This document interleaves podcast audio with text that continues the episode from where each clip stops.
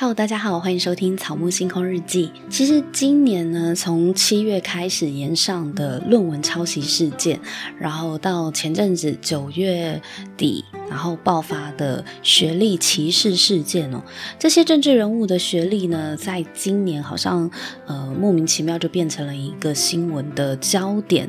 那不如我们就来聊一聊学历这件事情吧。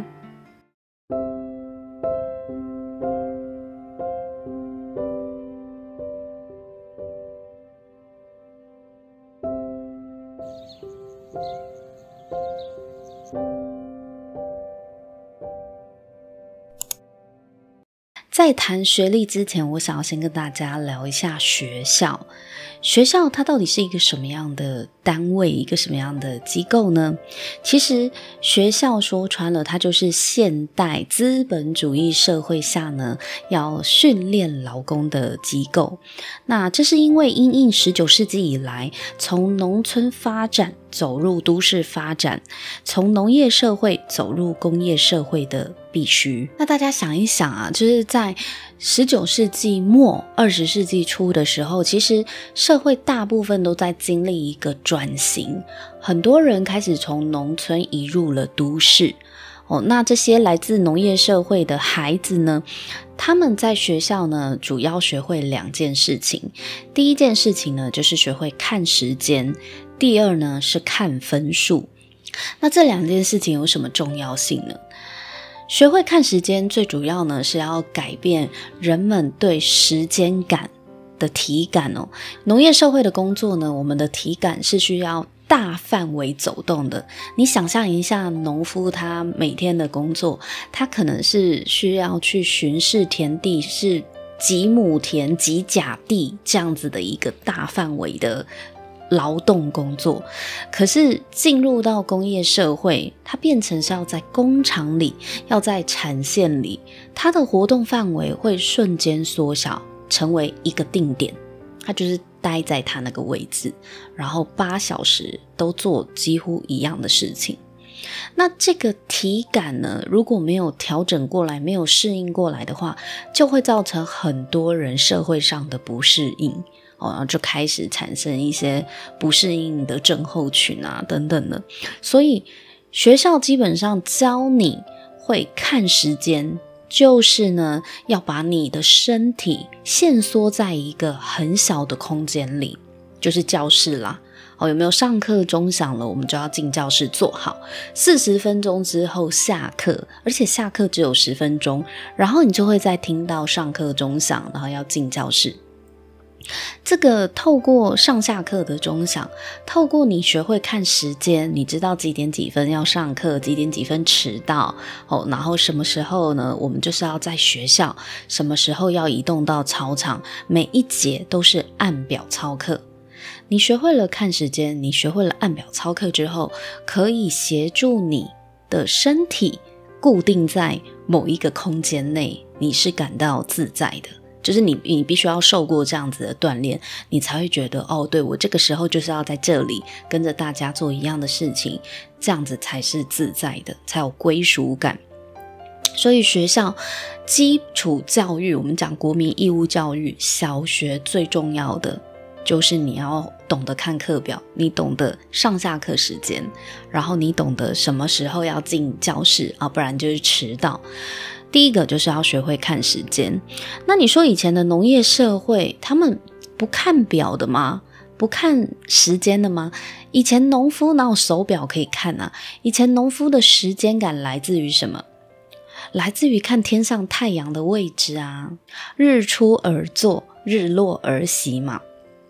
他就是看现在太阳到什么样的位置了，我什么时候该休息，我什么时候该工作，而且每天不一样，因为太阳的位置呢是会跟随着季节而有所不同的，所以以前在农村生活、农业社会呢，大家对时间的感觉、对时间的感受是来自于大自然，但是你今天要进入了工业社会。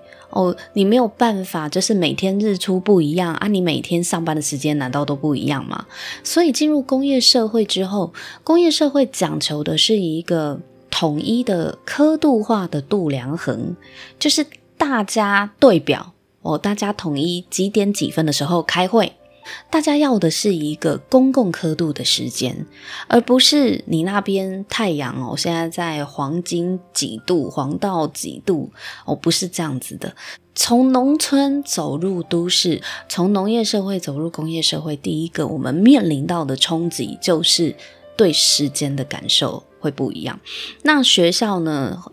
教会我们看时间，有一个很大的重点，就是要我们的身体必须要习惯固定在小范围里活动。当农夫要转型成为工人的时候，第一个冲击到他的就是时间感，而工厂所需要的时间是要非常精准的。这也是为什么要训练工人，首先我们要训练他学会看表、看时间。而学校改变了人们对时间的感受，是为了让你的身体固定在教室里面，你不要乱跑乱动啊！哦，这样子，这种体感固定住你的身体在某个空间里，对未来你进入工厂的产线作业就很有帮助啦。那你说现在很多人又不是去工厂上班了。是啊，没错，现在很多人都不是去工厂上班，但是有八成以上的人都还是进公司打卡上下班呐、啊，不不一样的意思嘛。所以，为了让你在某段时间里好好待在这个空间工作，那学校就成为了一个很重要培养你时间感的场域了。那学校学会的第二件事情呢，就是训练我们看分数。其实你说在古代的教育里面，哪有什么打分数的概念呢？你仔细想一想，以前受教育的都是哪些人？我们在季金庆老师的《哲学好好玩》里面，他有一集也在讲到这件事啊。以前受教育的人其实都是有钱人呢，都是呃社会比较顶流的人，他才有受教育权嘛。对，那。以前谁来帮这些有钱人、这些王公贵族打分数啊？谁敢啊？哦，这些老师、这些王公贵族的老师都不见得是贵族了。哦，所以以前根本没有什么打分数这个这个概念。那为什么学校我们进入了工业社会的这个学校教育之后，就要有这个计分的概念呢？当你发现你做的事情被转化成一个可量化的分数的时候，它其实是蛮便利管理的。分数它就是工业管理上面一个很重要的指标啊。但是啊，也因为这样子，人在学校里面呢，就慢慢的被机械化。我们其实越来越像机器人。我们本质上啊。在工业社会里，我现在是从工业社会的角度，我们本质上就是要被训练成为机器人。你可能觉得很荒谬哦，我们怎么会是机器人？诶，可是，可是本质就是这样啊，因为我们被调教着各种数据，不是吗？你每一科分数几分？哦，那就是代表你这个机器的校正数据啊。哦，以成绩和分数来衡量我们这个机器哪里有问题，哪里需要被校正。但是呢，在学校里面，对于我们这个人存在的价值，从来不讨论。你国小哪有在讨论什么人存在的价值？有在教你追寻生命的意义吗？这种事情以前在什么时候才会开始学习探讨？大学人文社会科学里才有机会被讨论到。但问题是，谁考大学要去考人文社会科学啊？你爸妈会跟你说，你的第一志愿是考人文社会科学，我以你为荣吗？你应该要去念哲学系，你应该要去念社会科学哦，文化人类学。哪一个爸妈是以这个为第一志愿，鼓励孩子去考的？几乎没有了。哦，你的分数一定是不到你的理想值，你才会被。分配到人文社会科学院里，在在二十年前啦，哦，二十年前可能就是分数不到，所以才会被落点，才会落到人文社会科学院里。现在可能有一点不太一样，但是人文社会科学它在我们现在社会的大学，就是真的不是主流，也不被重视啊。哦，所以。你说在学校里，谁跟你讨论身身为人的价值？谁跟你讨论生命的意义啊？没有，我们不讨论这个，因为你就是个机器呀，你就是各种数据。等着看你有没有需要被校正，你有没有在正轨里嘛？所以在资本主义的社会里，学校是替企业训练人才的地方，学历呢，则是企业筛选人才的基础。所以你的学历有多高，只能代表你是一个对企业来说看起来很好用的人才，并没有办法代表你这个人的品德、才华与价值。但是呢，这也造成那些顶尖学校毕业的人很容易误以为自己高人一等。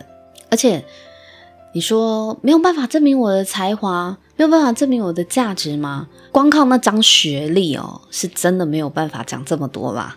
哦，因为学校本来就不是一个鼓励原创性的地方啊，它是一个讲求纪律的地方。你想想看，在工厂里，谁要你的创意啊？谁要你发挥创造力啊？一个几百人、几千人的团队要如何发挥最大的效能呢？就是每一个人做好自己的专业分工就好。我们没有要你发挥什么创造力，因为你太有创意呢，对团队是不利的。所以，既然学校是一个有规矩、讲求规则，你只要懂规则，你就可以拿高分的地方。所以，你在学校考很高分，这代表什么？有两种可能。一种就是你真的融会贯通了所有的学问，你真的就是都懂老师教的，这也是有可能的。那另外一种就是你很清楚知道他们要你给什么答案，你就给。就有两种人嘛，很会考试跟很会读书有点不太一样哦。会考试的不代表会读书哦，但会读书的肯定考不差啦。所以学校总有一套规矩，而且这些学科呢都有标准答案。这一切呢，其实都是为了要进入标准化作业流程嘛，大家整齐划一，才可以产生最大的产能。为什么我们的社会这么在意要发挥最大产能呢？因为要快呀，求快。才有竞争力，所以我们常常被要求一件事情，不是要你做好而已，而是要你又快又好。因为速度就象征着效率，而效率呢，影响了成本高低。所以，不管是从学校，还是到企业，还是到国家，大家呢都被效率这把尺给驱动着。所有的数据呢，其实都代表着你的效率、老师的效率、学校的效率。如果你花很长的时间把一件事情做好，我跟你说，大家呢不会来深究你的品质，你做出来的这个结果哦，你的品质的差异是什么？不会。如果花太久的时间，大家第一个联想到的就是你做事也太没有效率了吧？因为对资本家老板来说呢，时间就是成本啊。那求快有效率不是很好吗？求快有什么问题吗？当整个人类社会呢以快为衡量标准的时候，人就会变得投机。为什么？因为有些东西、有些事情你就是快不了啊！你要怎么求快？如果你没有办法接受有些事情就是快不了的时候，你就会变得不择手段，你就会想办法投机。学校没有教我们要耐心等待，对不对？你看是不是所有的人都是同一个时间考试？那你考不好，学不会，你家的事啊。老师进度要往下喽，不懂的同学自己要努力跟上。老师当然会尽他所能的辅导你，帮你复习，帮纠正你的错误。可是你觉得他花在每一个同学身上的时间，他可以花多久时间？那些真的跟不上的，他也无暇顾及了，因为他看的是团体然后，整个团体要往前进。你跟不上的，你自求多福啦，你自己努力，回家努力了，不然就叫你妈带你去补习班。所以学校它基本上它就不是一个讲求耐心的地方啊，它是讲求纪律跟效率的地方。那这种一切看分数啊，以分数作为决策指标的结果呢，就是大家就只习惯只问结果不问过程喽。所以只要我把东西生出来就对了，你管我怎么做到的。在这种状况之下，为了要求快，就会开始想着哦，我这边少做一点，那边少做一点，反正要求快嘛，要有效率嘛，然后做个七七八八差不多就好了。那这种结果就是你会牺牲了品质。那牺牲了品质，如果所有的人大家一起牺牲了品质，一代一代这样子下来，到最后就是我也分辨不出什么是好的品质啦。所以为什么我们的社会里面，在台湾哦，设计工作者跟文字工作者会如此低薪、爆肝又不受重视呢？因为懂得分辨设计和文字优劣的老板很少啊，老板要的又不是你多有设计才华，或者是你的文笔创作多有内涵，他们根本看不出来。对资本家来说，产品一个产品的品质有各种数据可以去衡量，可是设计和文字作品的品质，你要怎么衡量？艺术和人文就不在资本家的重视范畴里啊。老板要的设计师和文字工作者只要六十分就好了哦。如果你能够做到六十分，你会被录取，因为你有达到他们的要求，他们会用你。那如果你自愿在工作岗位上面做到七十分，他们会觉得诶，你很不错。好，那如果你有九十分的天分，他们会觉得你非常的厉害，我可以请到你，很棒。但是他不会多花钱买你。九十分的才能啦，因为他的需求就是只要六十分就好啊。你懂你懂这个落差吗？你自己觉得你自己的能力才华可以做出九十分的品质是没错，老板也会很感谢你。可是他不会把钱花在买你这个九十分的才能上，因为他从头到尾他就只愿意花买六十分才能的人去进来公司而已啊。所以你有没有听过很多老板都会跟设计师讲说：“哎，你随便帮我画一个 logo，你随便帮我做一个 banner 就好。”因为在他们的脑海里，这个就叫做顺便做的事情。甚至像我们做 podcast 专业的，我也有看过老板就是叫想要做 podcast，然后叫公司的一个呃讲话口条看起来还不错的同事，就叫他来开 podcast 节目。哎，他们完全低估了。Podcast 是一个深度创作的过程，所以这个就是我们先了解，其实学校在现代资本主义社会里，它本来就是扮演一个什么样的机构。我们再来谈学历，而这个社会本来就是用学历在分高低的啦，天天都嘛有人在歧视学历，只是你不知道而已啊。例如企业的人资，每天都在筛选履历，你以为他们第一个筛选的是什么？就是学校啊，所有大企业都买有自己喜爱的学校排名，台城清交镇都是排行榜上国立大学的 top five。然后国立大学筛选完了，还有中字辈的学校，中字辈的这些学校筛选完了，他们才会看其他的私立大学。你说他们很势利眼吗？不。他们只能这么做啊，不然你告诉我要如何从上百份、上千份的履历中去安排适合面试的人选呢？那可能有人会说，学历不是唯一啊，好学校也会有烂学生，烂学校也会有好学生。我完全同意。但是人资的作业流程里，他没有办法顾及那些所谓的特例，他只能够从大数法则去判断。所以学历不能够代表一切，可是它是人资筛选人才所仰赖的门槛。那这样子看下来，我们读书到底是为了什么？就是为了要被人资看上，你才有工作嘛。读书就是为了工作，你说，哎呦，好肤浅哦！哎，拜托，这就是过去四十年来所有的父母所信奉的真理，好吗？不然你以为学校存在的目的是什么？就是帮企业培训人才。我们刚刚一开始就有讲了嘛，它的目的就是要培训劳工顺利的进入企业工作啊，所以。人资当然是用学历来筛选人才，这也蛮符合逻辑的嘛。资本主义带来了两个重要的概念：升值人心，一是效率，二是钱。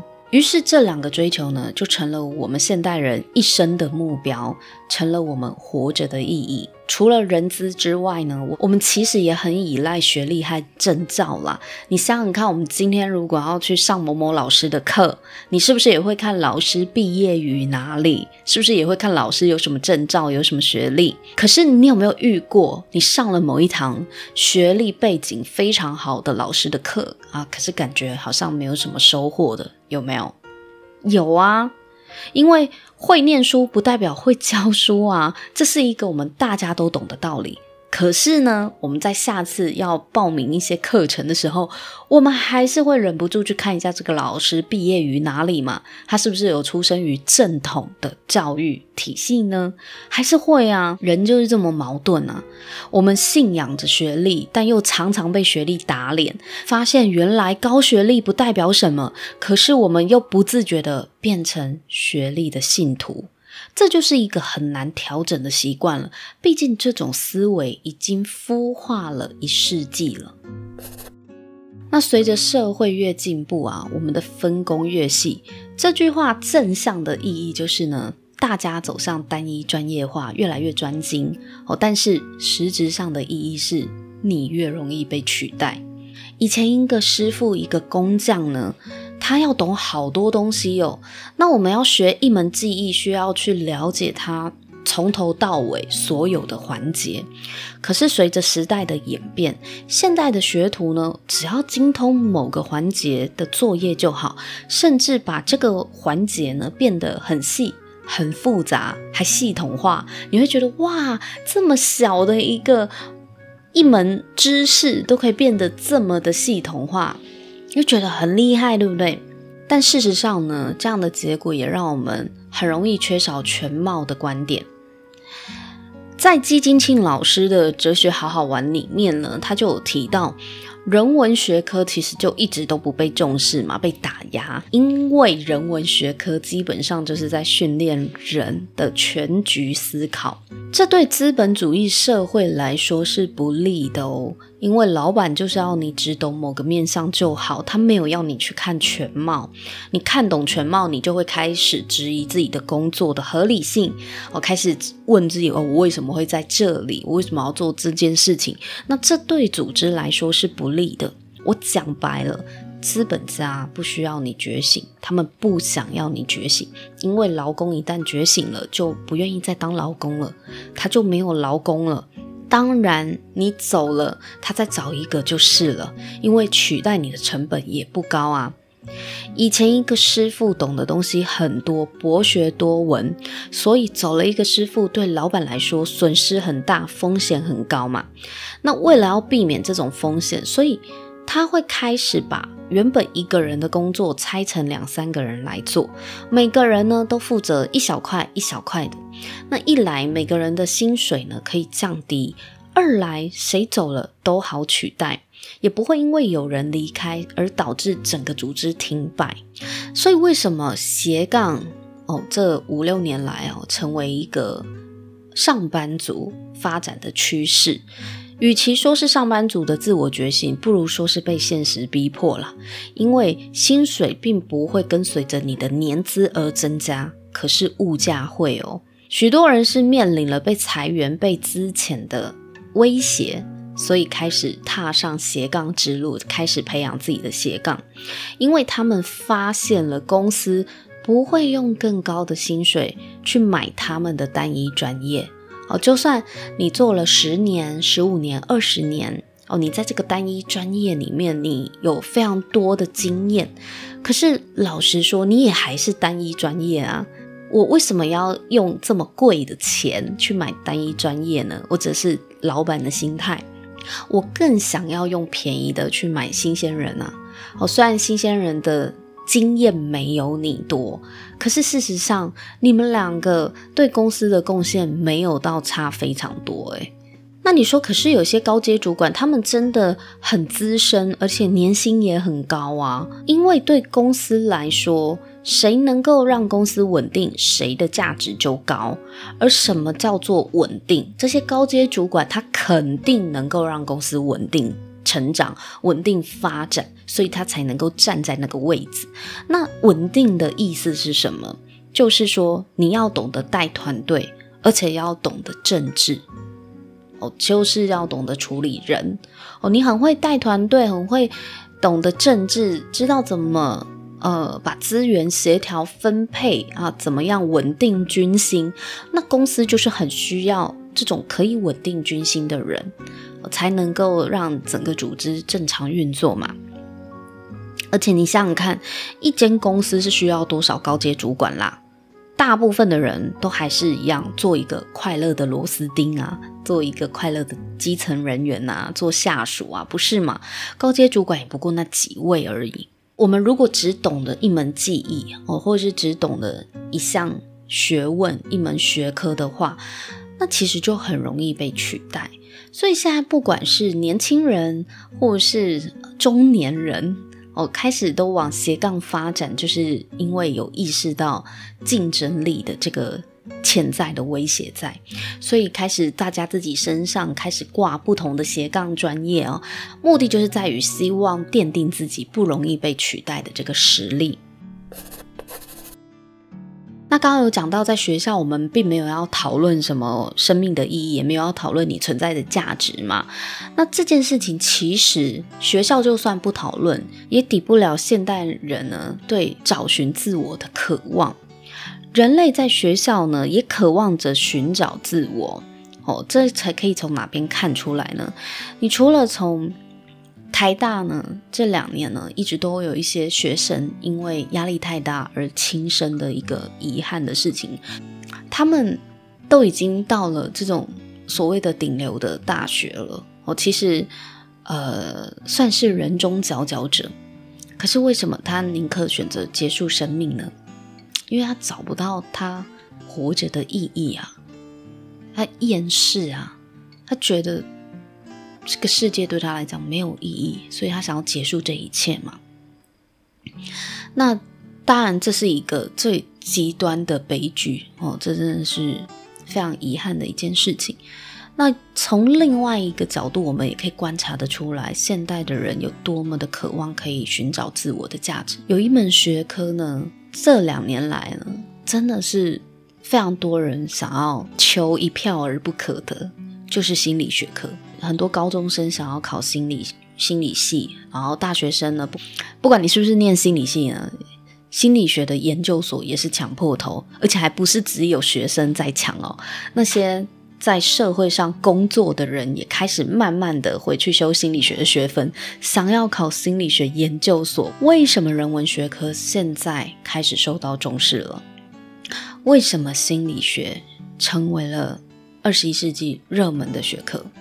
因为大家有需求啊，大家对于自我价值想要探索，想要疗愈自己哦，大家开始发现前半生或是呃成长的阶段受了嘛哪一些创伤哦，想要求救，想要自救，所以想要学习。大家开始发现，我尽管念了很多书，但是我搞不懂我自己。我搞不懂这个世界，我不懂生命的意义。无论几岁，你会越来越多人呢走向心灵成长之路。哦，尤其有一些事业有成的人呢，他也越渴望了解自己，因为他们很清楚知道，为了追求物质生活上的成功，为了追求，为了追求资本主义规则下的成功，他们失去了什么。所以他们也很想要去弥补回来，他们失去内在精神上的这些匮乏的东西。因为心灵的匮乏呢，是这个世代人普遍的困境。我们非常渴望可以在资本主义的架构之外，可以去寻求一个跟自身有关的真理。刚刚说了，资本主义带来了两个信仰嘛，一是效率，二是钱嘛。哦，但是我们现在的人。很想要去追求效率跟钱以外一个真正跟我这个人有关的真理，那是什么？大家就会开始从不同的学问里面去寻找啊，心理学、占星学、疗愈科学、西塔疗愈啊、人类图，哦，越来越多这样子不同系统的学问，其实都在显示现代人对于了解自己的渴望。回到最后呢，到底人的价值是什么？我们今天并不是说哦，学校就是一个好邪恶的地方哦，竟然就是帮企业训练奴才、训练工人，不是从这个角度去看待的。我今天这一集也不是要让大家去觉得哦，学校是一个很罪恶的地方吗？当然不是啊。因为学校还是教会了我们一些知识嘛，我们也因此而能够在这个社会上面立足，或是找到工作。我只是要提醒大家，学校它有它存在的必要性，知识、考试、考核绝对有它存在的必要性，但是你不要把它跟身为人的价值混为一谈。这个是今天做这一集的目的，就是我我希望我们在学校学习知识成长的同时，我们也要非常的清楚知道，人的意义跟那些学历文凭其实是没有关联的，完全没有关系的。学历文凭只是一个证明你拥有什么样的技能的地方而已。但是你这个人的价值跟你念什么样的学校一点关系都没有。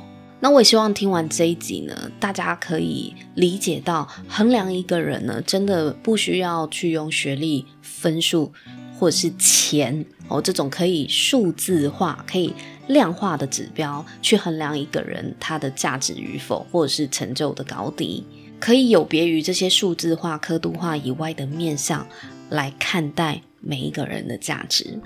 如果喜欢今天的节目呢，欢迎到 Apple Podcast 给我五星评分和留言。这个是一个很简单，就是你对节目支持，然后也可以让我收到的一个小小的动作。那如果你不是用 Apple Podcast 收听的，也没有关系哦。那你在 IG 或者是 FB 跟我做私讯互动，我都可以感受到你对我节目的支持。也非常谢谢各位的收听，我们下一集见喽，拜拜。